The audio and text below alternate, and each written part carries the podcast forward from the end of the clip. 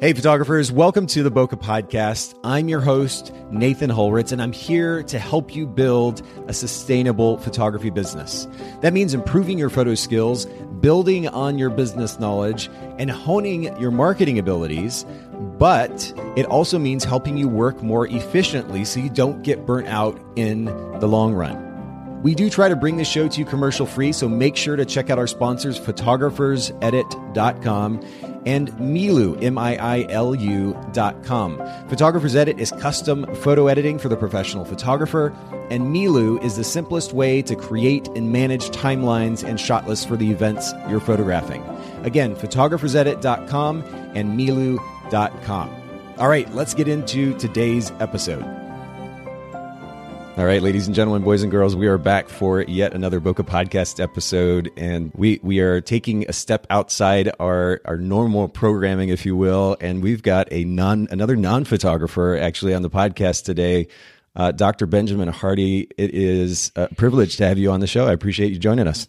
Yeah, grateful to be with you. Hopefully, uh, we can provide some uh, perspectives that uh, maybe a little outside the the typical zone, but would be incredibly helpful to your audience. Well, we're going to dig into a, a, really, at least to me, what is a fascinating topic. And, and I think what we're going to end up titling this is just simply You Aren't Your Personality. And the reason I name it that is because our industry, the photography industry, these days is quite obsessed with this notion of a personality type.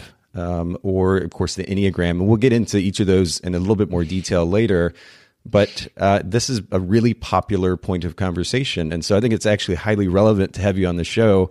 And uh, you, you've actually got a book coming out called Personality Isn't Permanent. We're going to talk a little bit more about that in just a bit as well. But um, you, would you mind, and I, I hate to kind of robotically read off your bio, would you mind just introducing yourself briefly to our listeners and let us know a little bit about your background? Yeah, absolutely. A little bit of background. I'm 32 years old, recently finished my PhD in organizational psychology. During my PhD experience, uh, during the first year, my wife and I became foster parents of three kids, three yeah. siblings, which was wild. Never been parents before. That was more her agenda than mine. But you know, you support each other. You have a higher sense of purpose when you when you're doing stuff like that together. For and, sure. Uh, we ended up through my PhD program, you know, having these kids, fighting the foster system, ultimately, you know, being able to adopt them. And um, that was in 2018. So we, we got the kids in 2015. That was during my first year. 2018, we were able to adopt them in a month after the adoption. My wife got pregnant. We had twins in December of 2018. So 2018 was a big year. We, uh, we ended up going from zero to five kids. And between Which 20. 20- I, I, have to interject here just really quick because yeah, yeah, yeah, um, yeah. there's this brilliant picture of you and your family on your website. For everybody listening in, if you go to benjaminhardy.com, we'll link to us in the show notes as well. Uh, but th- this idea that you're talking about going from zero to five in a year um, might be a bit more real if you're able to see this picture. And it's a beautiful picture of, of you and your family there uh, on, on your website. It's amazing. Thank you, dude. That's really, uh, really kind of you. Um, yeah, it is a good photo. We had a we had a good photographer in that case. Um, and uh, what's interesting, really, about that picture is that, for one, me and my wife are not the same people that we were when we first got those three older kids. Mm. And if you look at those three older kids, they are fundamentally not the same people they were when we got them. Hmm. Um, you know, so this picture was taken ish five years after we got the kids. Uh, it was actually in 2019, so four and a half ish years. The the experiences we've had through these through this experience has totally changed our lives, our perspectives, our maturity, and obviously that that goes a lot into Personality Isn't Permanent, and about how your current and your former selves are two totally different people. But uh, yeah, that, that that that was an amazing experience. But interestingly, at the exact same time, in 2015 is when I started blogging online during that first year and literally right around the exact same time we got these kids. And you're using Medium. Is, is that still yeah, the platform yeah, I use that medium.com, which is a, you know, a lot of your listeners may know what Medium is. It's a Silicon Valley based platform made by the people who made Twitter. Really interesting platform. Really good to me too. Uh, through these years from 2015 to 2018, I actually was the top writer on the platform and uh, was able to get tens and tens of millions of views. Uh, it led to ultimately me getting a six figure book deal, which led me to writing Willpower Doesn't Work and, you know, ultimately becoming a professional writer and having hundreds of thousands of emails. And, and it was an amazing, really incredible experience. And I was, I was very lucky to find that platform at the right time to kind of be writing in a specific voice and from a specific perspective and to be able to share a lot of my own personal opinions but also mix those with a lot of really good research and uh, it was just it was just fortuitous honestly. But I, I, will say that there's a lot more to that um, and we can go into that if you want as far as i mean and, and, there's a lot to why i believe i was able to succeed so fast. Uh, a lot of it had to do with luck and context but a lot of it had to do with intentionality and and being very specific about my goal and then the process I went through. Um, and so there's there's a lot there because I see a lot of writers and a lot of bloggers that were there when I was there, even just starting, and a lot of them never really went anywhere with their writing, even though they were obsessed with the process, obsessed mm. with you know, and, and there's a big difference between practice and, and deliberate practice. yeah, that, that's a great point to make, actually. And, and you, you mentioned the word specific. Specificity is a really interesting point of conversation when it comes to something that we talk about a lot here on the podcast, which is brand position. So I think we're going to actually have a great segue in this conversation to that very point in just a couple of minutes. So we'll, we'll actually cool. come back to that. Um, but I, I want to start off with something that, that we talk about uh, I, with guests that come on the show quite regularly, actually, which is time management. I mean, you just mentioned five kids. I have two of my own. Um, adding three more to that, I can only imagine what that would be like. But is there something that you've learned um, as a writer, as a speaker, um, and I have to assume that at least part of your time is spent working from home um, that has enabled you to effectively manage time more effectively? So you've got a little bit of space yourself, but then you also have that space for your family. Yes, I have lots of opinions about time. uh, I actually wrote an ebook. It was my first book, and it was called Slipstream Time Hacking. Yeah, and it was it was uh, it's based on you know I walked out of Christopher Nolan's movie Interstellar. Yes, mind blown, and I'm a big fan of his movies, but I, I really believe in the idea of time relativity and about you know the idea that the faster you move through space or the ma- the faster you move through desired goals, the slower time is for you. Hmm. Um, and, and if you don't have intentional goals and if you're not making progress, then time goes very fast. And you find that, you know, a year went by and nothing really changed. Um, so I, I, I, believe that even the idea of a wormhole, you know, in the movie, wormholes drop you through a different space and time. I, I, I seek and I experience those things all the time hmm. where, you know, I may have a goal that's 10 years out and I ask myself, how do I get there in six months? You know, how do I get there in, in a year? And figure and there's always ways to get where you want to go insanely faster if you're kind of more lateral in your approach not traditional and if you're more bold and willing to look stupid and willing to learn and so i'm very aggressive at getting where i want to go but as far as like day-to-day time management uh, there's a lot of things you know let me let me just first start by explaining my current situation and what i'm currently up to and sure. then kind of reverse engineering my process so you know, in 2020, I'm launching two books. I'm launching Willpower Doesn't Work, which, or sorry, sorry, I'm launching Personality Isn't Permanent, which comes out in June. And I'm launching a book called Who Not How, which is actually very relevant to your question to your audience. Who Not How is a co authorship uh, between me and Dan Sullivan. Dan Sullivan's the founder of Strategic Coach, which is uh, probably considered the number one entrepreneurial coaching company in the world. And he and I are writing a book that comes out through Hay House in October. Okay. And that book is exactly what about what you're talking about, with delegation, etc. Um, it's about finding who's rather than doing all the hows. So, you know, not to devalue this podcast because every podcast is different, but I'm actually doing 500 this year. Um, in the midst of launching two books wow. and probably writing 100 blog posts. And there's zero chance I could do that without number one, knowing what I want, number two being fiercely committed to it and using my my future self as the story that i use to explain myself. And then creating extreme boundaries to that. So just as an example i was i was talking to uh, a friend of mine yesterday and he he told me dude ben do you want to go to breakfast? And i said dude i can't be as spontaneous as you because i'm incredibly well planned this year. I'm spontaneous in certain situations but this year i'm incredibly committed to various outcomes and there's zero chance I could do all of this myself. Like one of the big ideas in psychology is decision fatigue. And decision fatigue means that you're you're having to make too many decisions which wears out your willpower. Yeah. And so as an entrepreneur or as someone working from home or as someone who's trying to do a lot of things, you have to limit the amount of decisions you make on a daily basis. And the only way to do that is to get other people to make those decisions for you. Like in the case of this podcast, um, I didn't schedule this podcast. I didn't even I don't even know how this podcast came about, but I'm incredibly grateful to be on the show. But with willpower doesn't work. A year and a half, two, three years ago, I didn't have that who.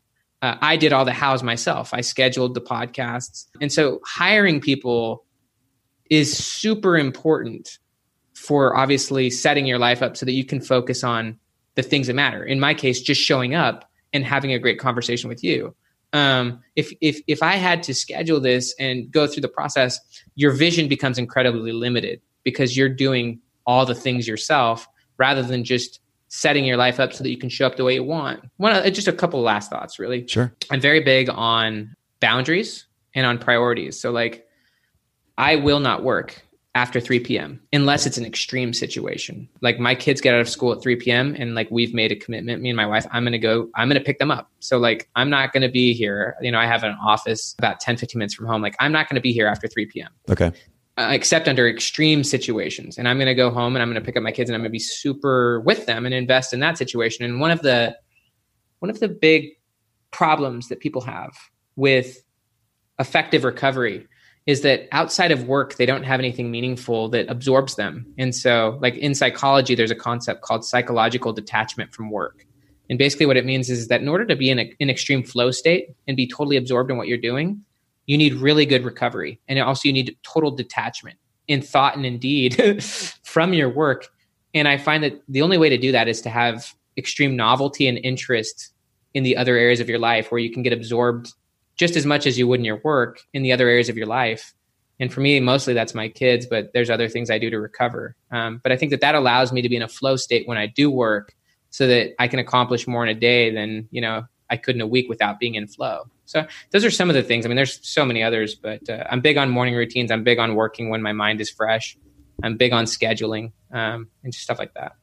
That idea of extreme detachment, what's the, uh, I guess, from work specifically? So you you you detach from work, you go and focus wholly on something or someone else. What's the mechanism there that allows you then to come back and not just be fresh, but enter that flow state more easily? It's a brilliant question. Think think in terms of fitness for a second. First off, you need intensity, and intensity and novelty are two really important concepts that I think as people age they experience less of. Um, and this also, to some degrees, goes into deliberate practice, but again, we can go into that later. But in, in working out, if you want to get really strong or achieve some specific goal, let's just say do an Ironman or or become like an amazing powerlifter, etc. Um, you would need to have very focused and and probably strenuous workouts.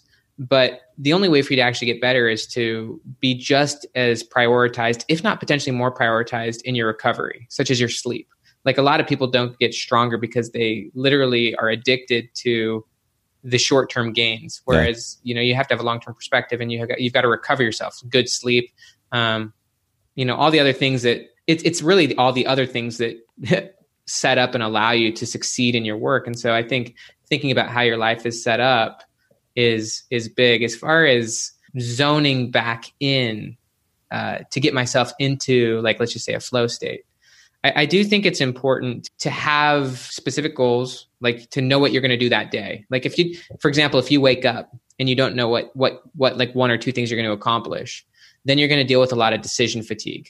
You're going to have to think and make decisions in the morning about what you need to do, and that's already going to burn your best energy. So it's best to know what you're already going to focus on and not have too too many things you're going to do. Focus on results over um, you know effort and process. Focus on what are the few things that are going to create the biggest result and what are the few things to focus on now? And i think the best way to frame that is with timelines. Like just as an example you know i'm writing this book with dan sullivan right now. I know that the final draft has to be done in three weeks from now. There's a million things i could do with my mornings but right now the best thing i can do is just to finish this book and so you know i focus on my rest my recovery. And by the way what research shows is that 16% of creative ideas happen while you're working. Most of them are going to happen while you're recovering like either just chilling you know in the shower uh, playing sports working out being with your kids or whatever like your ideas are going to come together actually while your mind is relaxing and like laterally flowing. But in order to get that that good stuff you need to be intense while you're while you're working and then while you're recovering the things really start coming together. Um, but I, I do have morning routine. You know, I wake up, leave my environment. I go through a journaling process about my about my goals and about what I'm going to focus on that day. I usually work out before I before I get into writing, and you know, then I just like really you know after my journaling and my workout, I usually have like 60 to 120 minutes before a first appointment. And that to me is a forcing function, which is like I've got 60 to 90 minutes to focus or 60 to 120 minutes to focus.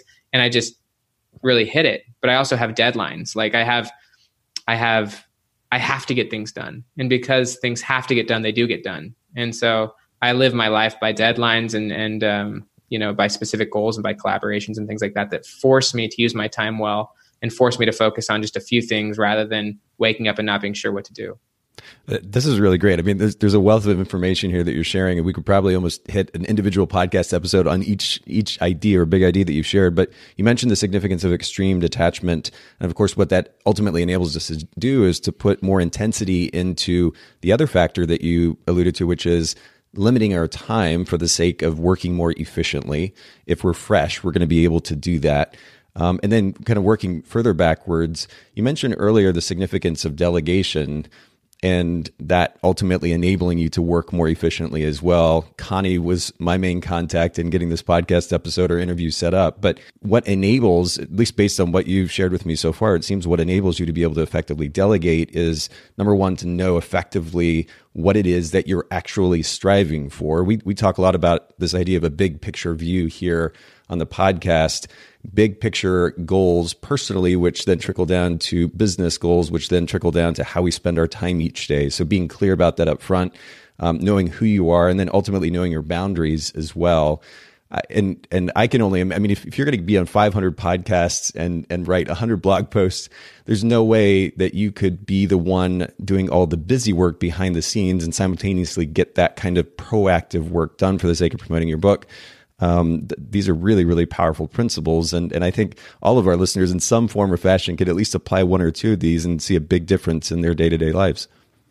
there's a lot there. There's a lot there. And I think that um, it's knowing what to do and knowing what not to do, and knowing sometimes what to let go of. You know, like you, you can learn through your failures, but also you can't, you, you know the more clear you get on your future self and then ultimately define goals yeah. and create results towards that like the more you've got to really own what you believe in and what you want and, and for me i i you know it's essential to clarify your identity and who you want to be and then to be fine saying no to great opportunities outside that. So, I mean, I have to say no, for example, to a great, brilliant uh, marketer, a guy who I would have loved to spend the morning with. I had to just say no, I can't have breakfast with you because, like, it, it wasn't worth the moment. And sometimes opportunities pop up when you can be a little bit more flexible, but um, it's it's really about ultimately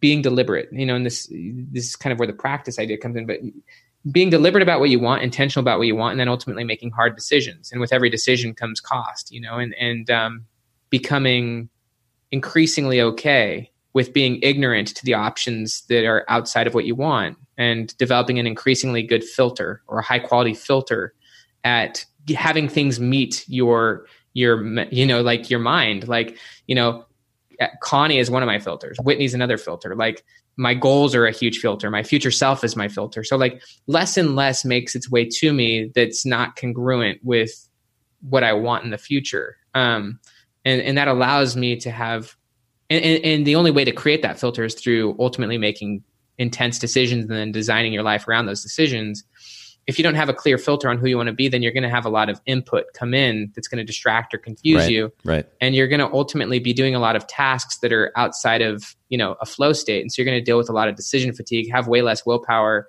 have way less confidence, make way less results. Right. Whereas if you're in a flow state um, during your time working and you're just rocking out the things you love and you've set up an environment so that, that it so that that's supported and boundaries and recovery then not only is the life outside of work really enjoyable and rich, but it also uh, it, it, funnels and fuels greater work. Um, and so, well, it, it's I think it's really the the big difference there, um, or at least one of the, the, the big differences there is between being reactive which I think a lot of photography business owners, and certainly I've been guilty of it as well, are guilty of. You know, you have that incoming stimuli, whether it's the internet or social media or email or whatever the thing, and you're constantly reacting versus taking a step back proactively, like you were talking about, Dr. Hardy, creating or, or, establishing this picture of the life that you want to live, the person that you want to be, and then working from that and deciding, okay, what is it going to take to get there? And that then just naturally acts as a filter. Uh, for the things that aren't relevant in the moment. That that's what enabled you to be able to say, no, I can't meet with this particular author because it doesn't fit the bigger picture goals that I have, the person who I want to be, what I'm trying to create. And and again, it's a really great reminder for all of our listeners. But that kind of big picture view ultimately enables specificity as well. You alluded to this idea of specificity earlier when it came to your success on Medium. And I think it plays well to the conversation that we have here quite a bit on the podcast talking about brand position. I mean, brand position, positioning ourselves against the market for the sake of creating distinction, standing out. Um, much of what enables that type of distinction is specificity. Can you speak to the significance of that specificity and the success that you've had, particularly on Medium? I love what you're saying, by the way. One of my favorite quotes actually comes from Robert Kiyosaki, and he said that intelligence is the ability to make finer distinctions. Hmm. And I think that um, making finer distinctions requires, first off, high quality education, you know, continuously learning. I love the quote from Alain de Botton that if you're not embarrassed by who you were 12 months ago, you haven't learned enough. Um, I love that. And yeah, it's just so good. And so I think that, you know, hopefully your current self makes finer distinctions than your former self. Hopefully you've got better priorities, better perspectives, you're more mature, right. um, you can make better decisions. Uh, you can say no to higher quality things because you're more clear on where you want to go.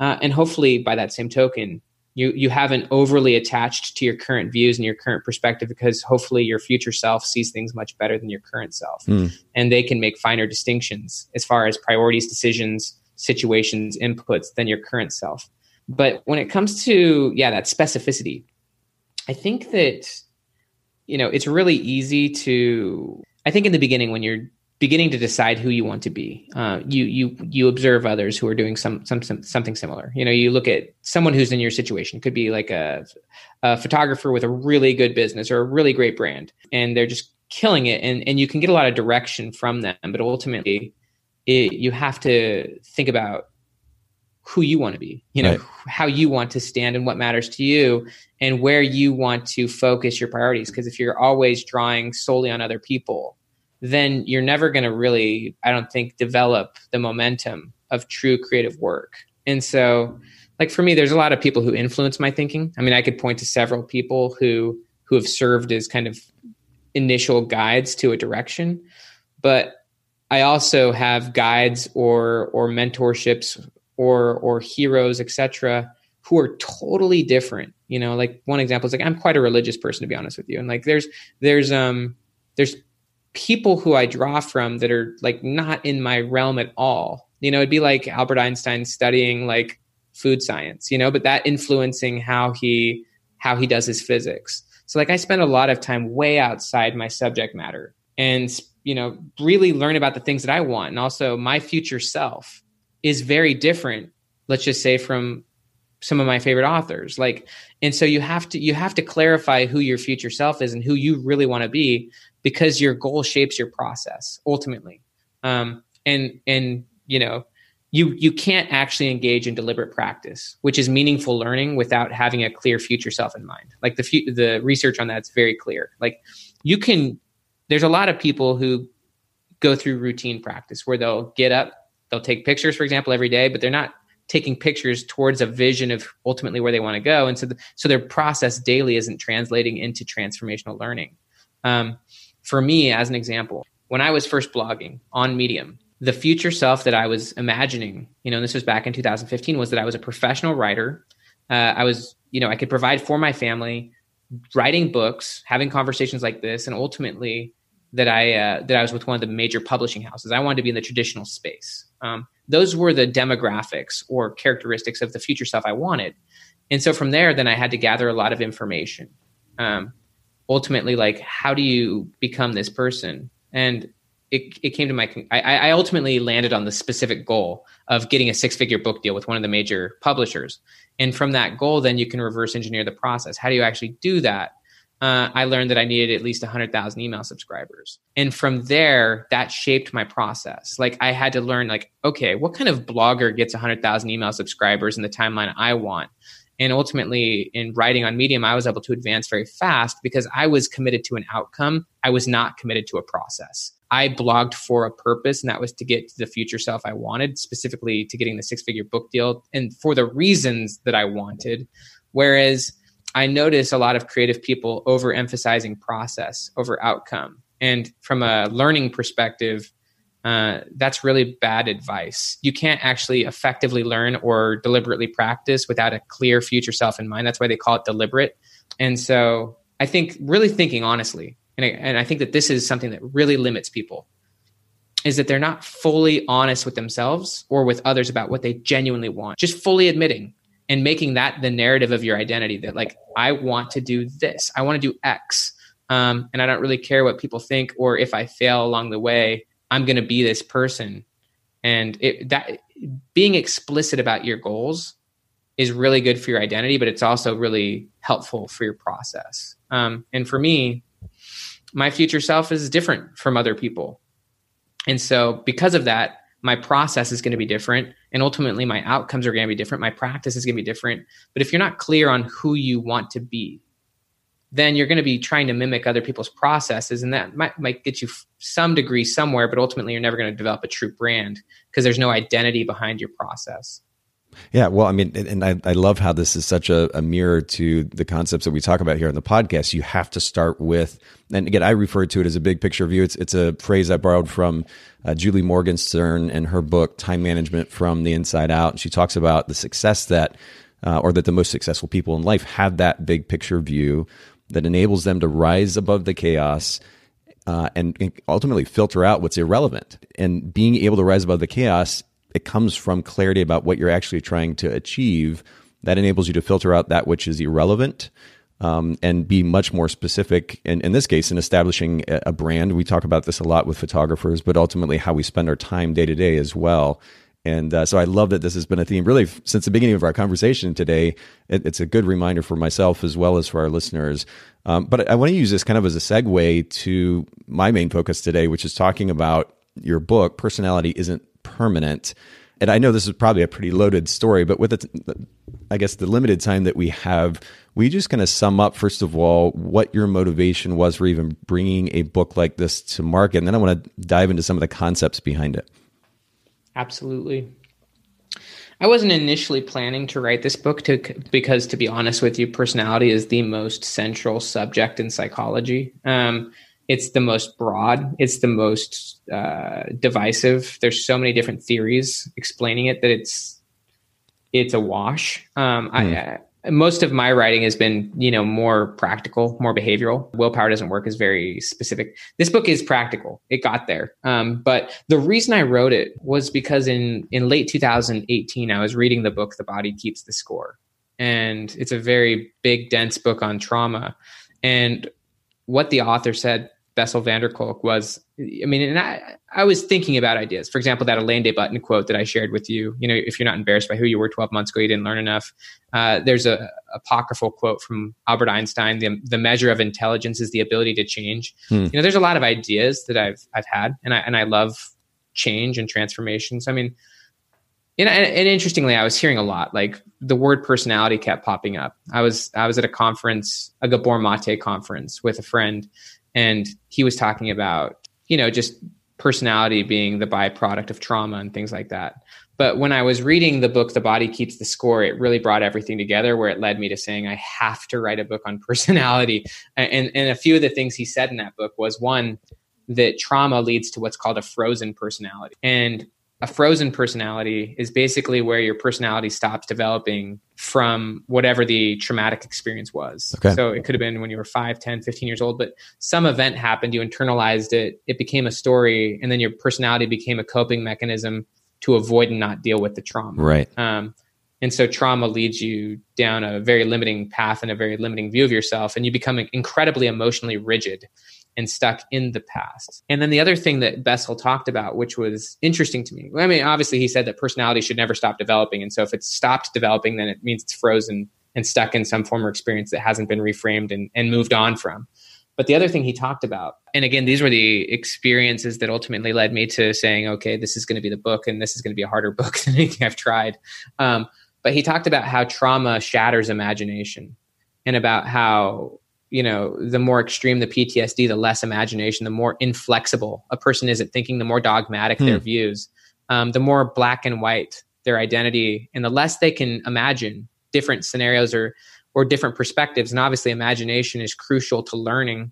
Imagination is crucial to memory. It's also crucial to imagining a future self and setting goals. Wow. And so it, it really helped me realize that you know and this is just one aspect. I mean this is one section of the book but it helped me realize there's so many components that lead people to having the personality that they have and it's the exact opposite of what most people are taught that your personality is innate and things like that and that it's unchangeable and inflexible and it's who you really are. And so i just felt like there was so much inf- misinformation in the world and i felt like man i think i've got to write this book. The last thought i know i'm kind of over explaining was that through my phd i was surprised to find that type based personality tests like Enneagram, tests like Myers and Briggs, like these are not scientific at all. And I came to understand kind of how psychometrics work and how how to validate and test and make tests. But every one of my professors in my PhD program told me, you know, how laughable and how non-scientific specifically Myers and Briggs and all of these tests that categorize people as types hmm. are just fundamentally pseudoscience. And so I just felt like, okay, these are so popular and there's so many myths around this idea and there's such lack of information as far as why we are the way we are um, that I've got to write this book. Well, you spoke to something that that's I find interesting um, and kind of plays on a conversation in this realm that that I hear quite a bit in the photography industry. You said that our personalities can kind of freeze at the time of trauma, and you alluded to well, ultimately the idea, I mean, how I relate to this anyway is, is actually taking the time with a therapist or otherwise to go and explore what's behind these behavioral patterns that we're calling a personality. Um, because the, the, tendency, again, in our photography industry anyway, is just to kind of say, well, I'm an Enneagram, you know, whatever the number, or I am this personality type. And it's this uber simplistic summation of of who this person is. Um, and and to take it a step further and this is where i was going a lot of times you hear i am an introvert or i am an extrovert. And to me that just seemed extremely simplistic especially because of a personal experience that i had where i i was going into as a photographer getting involved in the industry pretty heavily in some cases having the opportunity to speak but certainly being in groups of people that I, I would go into a party and there might be you know 100 people in there 50 people in there. And i'd go in and i'd start making my rounds and having conversations. And i found that i was exhausted. And if i bought into the narrative um, about being an introvert uh, i could simply say as, as many people do in our industry well i'm an introvert so i naturally get exhausted being around people so i need to, to, to get away and take a little bit of time to myself and then i'll be revived and i can go back to it. I actually took the time to, to take a step back and look at why I was so exhausted. And what I realized was that I was putting on a show. And then, of course, you can take it a step further and, and dig into why was I trying to put on a show when I'm going in and engaging with these people. And when I took the time to, to explore, again, this line of thinking, it enabled me to be able to step beyond what was a very limiting idea this idea that I'm an introvert and I'm exhausted just being around people to actually understand the psychology that was driving that exhaustion and make change to the way that I was thinking, ultimately the way that I believed, which has enabled me to to relax so much more, to be able to engage in these environments now in a largely different way because I understood the psychology behind it. And um, so this is just a, from a, a personal experience, but I just think that these conversations around personality types or even saying something like I'm an introvert or an extrovert are way too simplistic in nature very reactive in nature. You know, I, I, think we have a tendency as human beings to to look for simple answers to make sense of our life, and then and then just kind of stop right there. And and I think that we need to actually make the effort to go a step or two or five or ten beyond that. Um, to better understand the psychology driving those behavioral patterns, because it'll enable us to be able to to take our lives much much further as a result. What are your thoughts? I mean, I think you're obviously a very mindful, thoughtful human being and self examining. And so I think that everything you've just described is really fascinating and spot on, and uh, a level of mindfulness that is rare. Yeah, just just to kind of you know shed some further perspectives on on why these types of tests are are first off attractive, second off incredibly limiting, and also false psychologically. Sure. First off, there's no such thing as a pure anything as far as a type. Like even um, Carl Jung, the psychologist who is kind of the inspiration between the ideas of the Myers and Briggs. A specific quote of his is that there's no such thing as a pure introvert or extrovert. Such a person would be in a lunatic asylum. Um, like there's no such thing as a pure anything. Yeah. Because if you were so extreme, I mean, so if you actually say you're an introvert, and if you actually understand what that means, what that means is like you fear all social situations, which can't be accurate. Um, and so obviously you're not a pure introvert, but the label obviously can lead to tunnel vision, hmm. which is what they do. So in psychology, there's a concept called selective attention. Basically, it's the idea that we have our own mental filter based on our identity. You know, Stephen Covey put it this way: we don't see the world as it is; we see the world as we are. Right. Um, and, you know, that's true of ourself it's also true of the past. We don't see the past as it is we see the past as we are.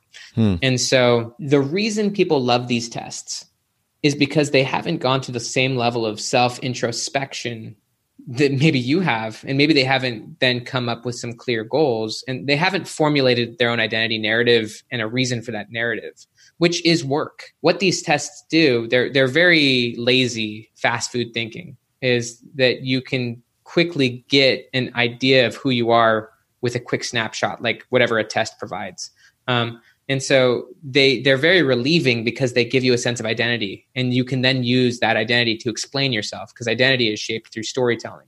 And so if I can quickly get a score, like a, you know an INFJ or a blue or an X or whatever whatever the test tells me I am, and yes, it feels semi accurate because you're the one who took the score. It's self it was self described you're the one who answered the questions within the limits of the test. And so it came back based on your own answers. And so, of course, it's going to feel like it came from you. But those tests give you a sense of identity. You can then feel like you've got some constraints and boundaries on how you can explain yourself, which is psychologically relieving. Um, having too much complexity or ambiguity is is difficult. And so, to be able to quick get a quick snapshot and say, okay, this is who I am.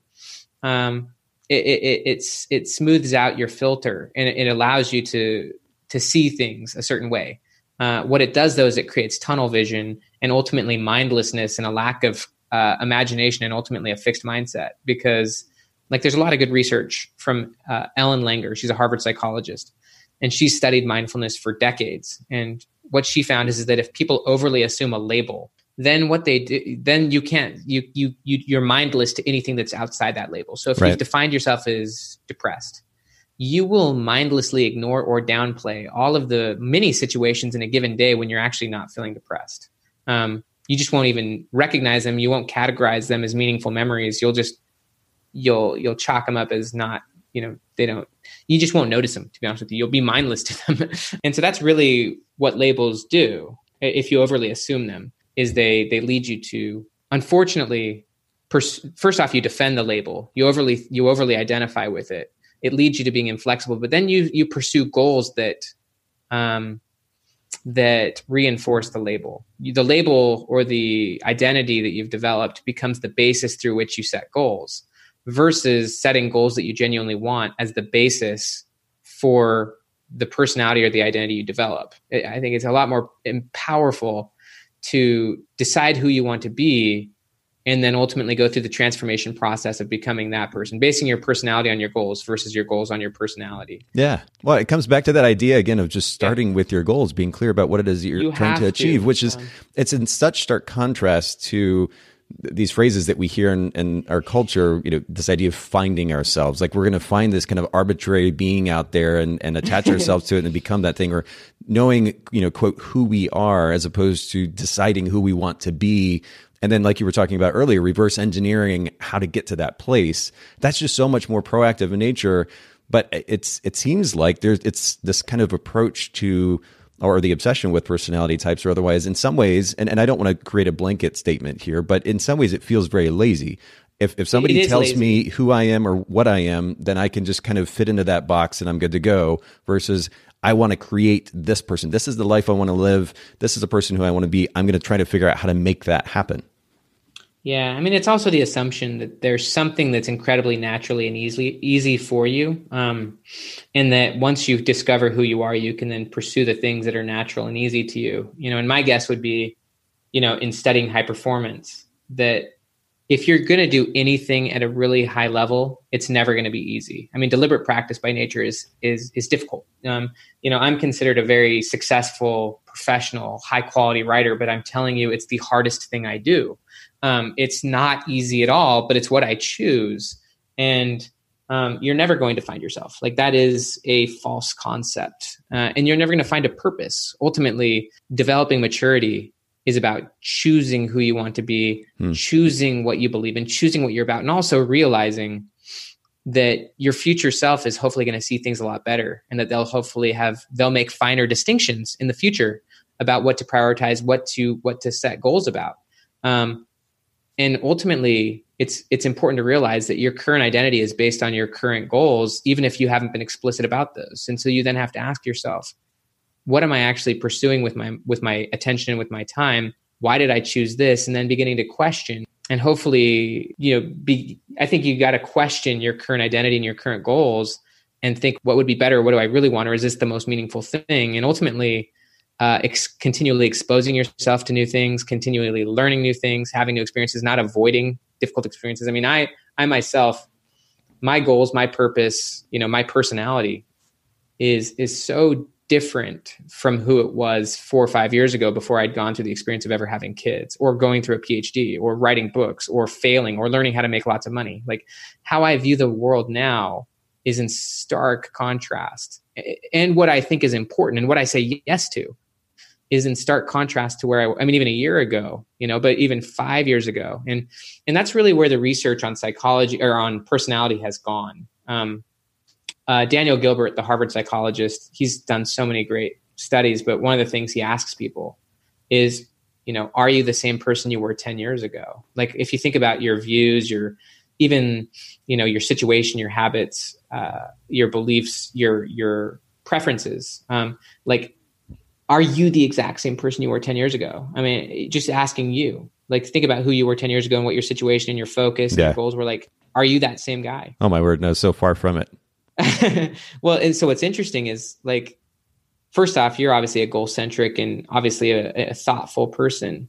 And, and, it seems like you introspect and, and seek specific goals and, and, and learning and, tra- and, and, and a change of ideas, you know? For sure. But even people who are not are very much aware that their current self is quite different from their former self. Um, but even still, even in taking some time to realize how much they've changed and their situation has changed, and hopefully their views have developed, they almost always downplay potential change in the future. What Gilbert says is, is that human beings are works in progress that mistakenly think they're finished. And the reason for that is, is that it's a lot easier to remember the past than to imagine the future. And so people, even if they've just thought about it, how much they've changed in the last 10 years, and they realize that they don't fully identify with their former self in many aspects, they don't assume that the change in the future is going to be as big, um, which is totally false thinking. And it also leads to the non development of imagining a bigger or a different future and then going through the process, obviously, of deciding better, more distinct goals, values, going through the process of changing learning experience. So, I mean, the hope, I think, of anyone listening to this podcast, if they want to have a better future, is that hopefully their future self is quite different from their current self. And if if that's the level of psychological flexibility that you have, and obviously the more confident and the more you know the more you learn and experience and, and get used to dealing with challenge complexity and growth the less you cling to your current identity and the less you are dogmatic and inflexible in your approach um, the more you also realize that your current view is radically limited, both of yourself and of the world. Um, and hopefully, when you become a little intentional, and and by the way, intentionality and even courage and and and and, and movement towards specific goals is what leads to what are called peak experiences or learning experiences. And those are the experiences that Maslow said are required to becoming self actualized, which is really to become flexible and adaptive in learning. Those peak experiences, which are really just aha moments where you, I think, make a finer distinction, honestly, where you realize that things are a little different than you thought before. You can see the past a little differently, former experiences differently. You can see yourself differently. You become less rigid and narrow in your filter, and you begin to be a lot more broad and, and flexible hmm. in seeing things. Those types of experiences allow you far more imagination, confidence, creativity, and ultimately willingness to commit to specific goals. And I think that that's where you want to get to is where you can get better and better at choosing what you want, becoming that person, and, and then developing through that so that you can set better goals in the future. Uh, we, we hear this this phrase, or I've heard this phrase referenced maybe multiple times at this point in my life, but you know the idea that love is what makes the world go around. I would tend to push back on that because I think rooted um, at even in love is an idea of or this idea of belief uh, and a number of years ago, I had the opportunity to read a book uh, by Tony Robbins in which he talked about the significance of belief. And I actually ended up getting a, a tattoo on the inside of my arm in, in Japanese. Wow. I grew up in Japan, and uh, the, the, Japanese word for belief in this context, anyway, is kakushin. And hmm. it's a reminder for me on a regular basis that ultimately what I believe, conscious or subconscious, is ultimately what drives my ability to, to create the life that I want um, eh, belief. You've mentioned this word a number of times in our conversation right now, but we speak to the significance of belief as it relates to stepping beyond our so-called personality type to create the life that we want? Yeah, belief is an interesting word for me. I mean, obviously, I think we we our beliefs really do dictate how we see ourselves and things like that. I I think of beliefs more as narratives, okay, stories. Um, ways in which we f- we frame either ourselves or the world based on our experiences or based on our our, our education. You know, yes. so you know, like we have an experience and that leads to a, a frame or or a belief about who you are, what what the world is like. Um, and so for me, belief is more narratives and stories that shape your identity and your mental models of the world. And and um, so yeah, I think that we all obviously have beliefs, and I think that those beliefs are are far more rigid than they need to be. Um, they actually can be really flexible, and I think that when when you become more you know introspective or or just emotionally developed, really and flexible, uh, you start to ask yourself where did these beliefs come from? Just like you mentioned earlier, uh, and usually they came from experiences and you come to realize that your personality has actually been frozen from those experiences and you've you've held to the same views for far too long right and so i think you know obviously journaling whether it be therapy what i think coaching and uh, and honestly gaining more context and perspective yes. is is a really great way to um is a great way to re-examine your your beliefs. Um that's one of the major flaws of personality tests. Um aside from the fact that they're non-valid and non-consistent so like you know, there's a lot of research that shows if you take a test and you take another, you take the same test and in a different environment, even you'll probably get a different score, mm. or in a different situation, or four or five years later, or a few years later, uh, you're going to get different scores. But one of the problems with these tests is, is that they they they completely ignore context, and you assume that the score you get or the label you acquire is always true, when actually content is far more uh, important than content, and and so I think gathering context really reshapes your beliefs. And I'll, I'll, share with you a story that makes this abundantly clear. And this is a, re, a, a recent story that I heard from my mother in law.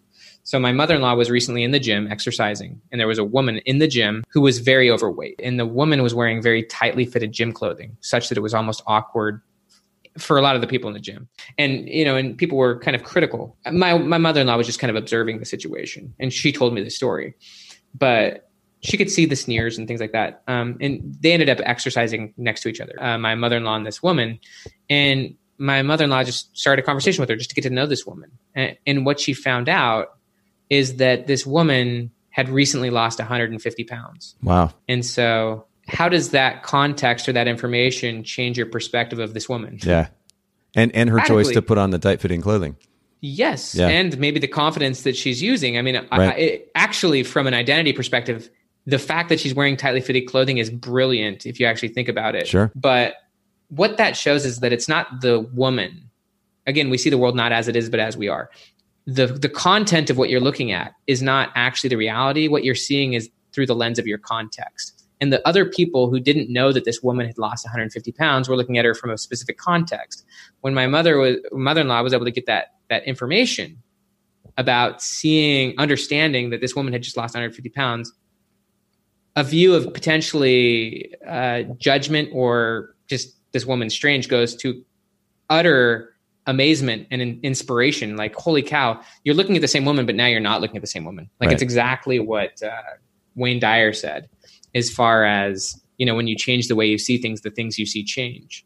And so it's essential to get more context and understanding and perspective. Part of that's education and learning and going through new experiences, seeking novelty, seeking intensity. But one of the things you need to do specific to former experiences is gather more information, more context. Yeah. One example is myself. Like I grew up in a terrible situation. My parents got divorced. My father became a drug addict. Like that shaped my views, my my narrative, my story, my frame. In writing this book, and I, and we've gone through a lot of development. My father's changed his life a lot, but in order to adequately write this book, one of the things I had to do was ask his perspective on on the former experiences where my father through my junior high and high school years was a total drug addict uh, and i had to i wanted to ask his perspective and like figure out what was it what was life like for him and what led him to those experiences and mm. how did he feel when like me and my brothers kind of abandoned him for a while and in gaining context not only through my phd in psychology and adopting kids and by the way my father was adopted but in seeking his experiences and his perspectives and what led to his decision making uh, my whole view changed. Um, that context was so key to reshaping my filter of those experiences and understanding where he was coming from. It ultimately leads to a lot of empathy, compassion, yeah. perspective, perspective that yep. allows you to then change how you view something. Yeah. Um, so I think that that's that's really key when it comes to beliefs, in my opinion.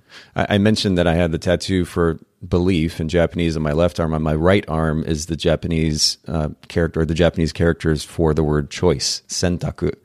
And and I think what you just shared here is is a perfect summation of this reality, which is that we have the ability to choose the belief system that drives who we are but we have to make that choice too or we don't. And and again we can react to everything that has happened to us and let ourselves just kind of fall into this label. Uh, i'd rather i'd much rather create the life that i want and choose the belief system that drives that. And uh, i think it's such a powerful opportunity that we have as human beings to do just that. And you know, I mean, to, playing on that and kind of my segue, the segue to my last question here, because I, I want to make sure I respect your time. Um, personality isn't permanent. This book is going to be coming out. We're going to make sure to to link to information about it in the show notes at Bokeh b o k e h podcast.com for everybody listening in, because um, you're going to want to get a copy of this. This is going to be one of those kind of life changing, highly stimulating, and ultimately perspective changing, as Dr. Hardy was alluding to the books but can we can you maybe tease just a little bit one of the principles one of your favorite principles in the book that will enable our listeners to begin to move outside of that limiting box that we've been talking about now for a bit their so-called personality type in order to create the life that they want yeah incredibly and and thank you for the interview and for the questions and for your thoughts i uh I've really enjoyed hearing your perspectives, and I, am a big believer in choice. I think that you know you have a cho- you you do have the choice as far as your mental frame, your beliefs, your ideas. Yeah. Um, you even have the choice of how you frame your memories and, and the memories you develop. And you know, just as an example, you know, and I'll share this thought, and then I'll share kind of a strategic move that people can make. But we recently, I, I, recently dropped my two sons off at, at a neighbor's house because they were going to do yard work or something. And my kids, like, they grew up in the country out in South Carolina, where I did my PhD, and like they love like just doing yard work and tools and stuff like that, like stuff I'm not even interested. In. um, but like they loved it and they went and did it all day, and like they love this family because this family has a ton of like boys, and like they love being outside and doing this stuff. And it was interesting, like they were there all day like got to spend a Saturday there, eat pizza, just like literally like it was the perfect Saturday for them. But when I was driving home with them, like they were first off stoked. Then I was just asking like, so what, like, what did you love? You know, and, and they, they were sharing a few good things, but then they started like shifting to like negative things and like a little bits of complaints here and there. And I was like, I, I told them to stop for a minute. I said, literally, you are forming the memory of this experience right now. Hmm. Um, so if you're going to go ahead and start down that path of thinking about all the negative aspects, like you can go ahead and go down that path, but just remember you are literally shaping how you remember this experience. So like if you want to remember this as a bad day, go ahead and keep complaining to me. But if you, but you just had a great day. Like if you want to remember this as a positive day, like how about we reshape how we're explaining this? And like it wasn't a bad day and it didn't bug you. Like why? I think that they, you know, it's easy to get into the habit of complaining, honestly. And so, anyways, that said, you get to choose how you remember things. Memory is incredibly flexible and fluid. Um, and ultimately, as you described, it's actually your choice how you remember things. I choose to remember my former experiences as incredibly positive. And if the past is something that you're not afraid of, but something that you are gaining increasing context towards and are learning from and narrating, your past becomes information. It's information you can use.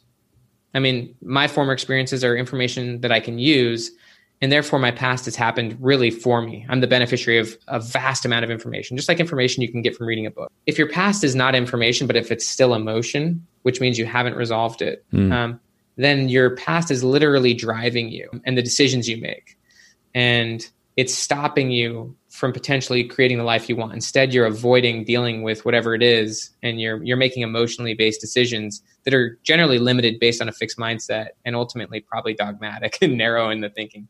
Wow. Um, so. It, so it's yeah i mean but gabor mate and many people say that personality for most people is a coping mechanism it's a coping mechanism for unresolved emotional difficulties whoa know? um, I love so that. If you think about the patterns, you know, the pa- if your life is incredibly routine and overly pattern based, uh, and if generally you feel like you're quite the same person in views and in attitudes as you were even like a couple years ago, that's actually probably not a great thing. Hmm. Um, you know, like hopefully, hopefully, if you develop and evolve and have new experiences, not only would you explain the past and even remember the past differently, but you would you would hopefully explain your future differently as well, and you would you would use the future as not only the filter for your decisions, but the basis for the choices you make here and now and the experiences you have rather than being defined by former experiences and former behaviors. And having the past predict the future you actually would be defined by the future that you believe in that you want and your behaviors would be channeled through that.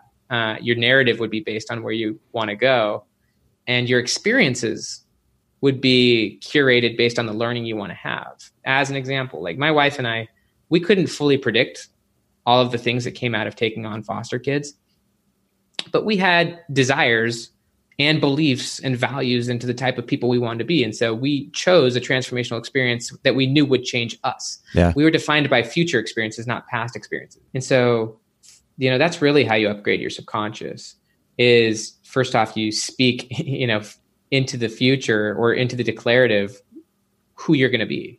The words you use are pretty powerful, but also then the behaviors that you go through. You know, your behavior signals back to you the type of person you are. You know, that they call that self-signaling in psychology. Right. And it, it seems like that that might be like the only place where, or at least one of the few areas where these so-called personality types uh, or enneagram tests, where it, they represent behavioral patterns. And in some ways, I guess that's kind of a positive thing in that you're um, you're acknowledging or at least becoming more aware of behavioral patterns. And I, I, think the problem is that people just stop there versus saying, okay, this is these are my tendencies right now, but. I have the ability to step beyond them, and this is how I need to change my belief system in order to do so. Yeah, I think that's part of it. I mean, I think one thing to really consider with these tests, I mean, for example, there's a lot of research that shows that the conditions in which you take that test influence your score. Right. Um, like you know you got to really ask yourself even your emotional state the moment you took the test and the reason you took it. Like is the score you got always the score that you're you're going to reflect? And uh, yeah you can get a good snapshot like you just described of some tendencies and habits potentially or some current views that you then can ask yourself are these the ones i want to perpetuate? Would you say that there's any value to and, and I know that some might argue that that knowing somebody else's enneagram type or personality type better enables you to interact with that individual. Is that another potential positive of, of these personality types or enneagram uh, labels? In my opinion, no. Okay. I, I don't know the personality of everyone I interact with, and if I did, I don't know if that would improve my life. Like what what that assumes is that I mean how many new people do you meet a day? You know, like I think becoming mindful and flexible and becoming interested and like learning how to actually like meet new people and also not yeah. overly assuming that they're not that you it assumes that the personality profile that you think that they have is always them when people are not consistent. like in different scenarios and situations, you're going to see them differently. So rather than overly assuming that a person is their label, it's a lot more powerful to be emotionally intelligent to the situation, to be mindful, and to be context. interested. You use that yeah, word exactly. interested, which I think is great. Yeah. Like it, every be conversation, not interesting. You know what I mean? Like yeah. be interested in the person. Ask them how they're doing today. Like be aware. Ask you know, get better at people. Be like curious. That's, that's, the key. That's the that's really the key. I mean, I, I think that overly assuming that a person is the way they are would actually limit your ability to develop a transformational relationship with them. It would, wow. it would limit so many aspects yeah. of how you would relate to them. Um, it would lead you to being mindless and, and overly judgmental and, and limit their potential for change, but also it would limit your thoughts and what the relationship could be. Hmm. Um, and so I, I don't, I've, I don't take those tests seriously at all. And if someone tells me their score, I know that that's not even a reality, but a snapshot based on the situation they were in, and uh, that it's not always true. That context changes things, and that they have that they're that they've changed a lot. They're going to keep changing, and that with context, they're going to show up differently. And so, I think it's just better to just see people as as a lot more complex and interesting than a single label. Well, and I think that kind of beautifully sums up our conversation, or at least yeah. as far as we can go today, because I know we yeah, could we totally. could keep going for a long time. Of course, um, this is a fascinating conversation. I really, I truly appreciate the opportunity. I appreciate your perspective, and maybe you can just um, close the conversation by sharing with our listeners one more time. Um, where they can follow you, ultimately get the book, and learn more about the work that you're continuing to do. Yeah, man. I, first just really want to thank you for a really mindful, thoughtful, interesting conversation. Um, and your perspectives are, in my opinion, really interesting. So yeah, you can just go to benjaminhardy.com to learn more if you want. That's where my blogs are. Uh, uh, ultimately, my invitation would be to, if you enjoy this conversation, get personality isn't permanent. There's it's it's so much better written than I can describe, but there's a lot in there uh, that I think will really really reframe a lot of your perspectives. Hmm. I, I, think that this, you know, I, I know that this book is uh, is at a higher tier than many of the books that you would read in this space. Like this book really presents some very fascinating things that I know will help you in as far as becoming more intentional, decide, you know, making better decisions, building more confidence, being able to clarify and make decisions about who you want to be, and then ultimately uh, ma- becoming that person. I mean, it's very possible. There's lots of great science on how to do it. And there's lots of very limiting narratives in pop culture that would lead you to uh, being brainwashed ultimately into thinking that it's not possible. Well, we're going to make sure, of course, to link to all these resources in the show notes. Again, bokehpodcast.com for everybody listening in. Uh, make sure that you go follow Benjamin. We'll, we'll, link to his Instagram too. It's just Benjamin underscore Hardy underscore PhD. And, um, and then, of course, BenjaminHardy.com. We'll put this in the show notes. Thanks once again, uh, Dr. Hardy, for making time for all of us today. Oh, yeah. Really enjoyed it. Thank you for, for a great conversation. Thanks so much, photographers, for listening to the Bokeh Podcast. Will you let us know what you thought of the show by leaving a review of the podcast in the Apple Podcast app? And I'd love to hear from you personally with your thoughts about the podcast and suggestions about future topics and guests for the show. My email is nathan at bokehpodcast.com. We do try to bring this show to you commercial free, so make sure to check out our sponsors, photographersedit.com and Miilu, M I I L U.com. Photographer's Edit is custom photo editing for the professional photographer, and Miilu is the simplest way to create and manage timelines and shot lists for the events you're photographing.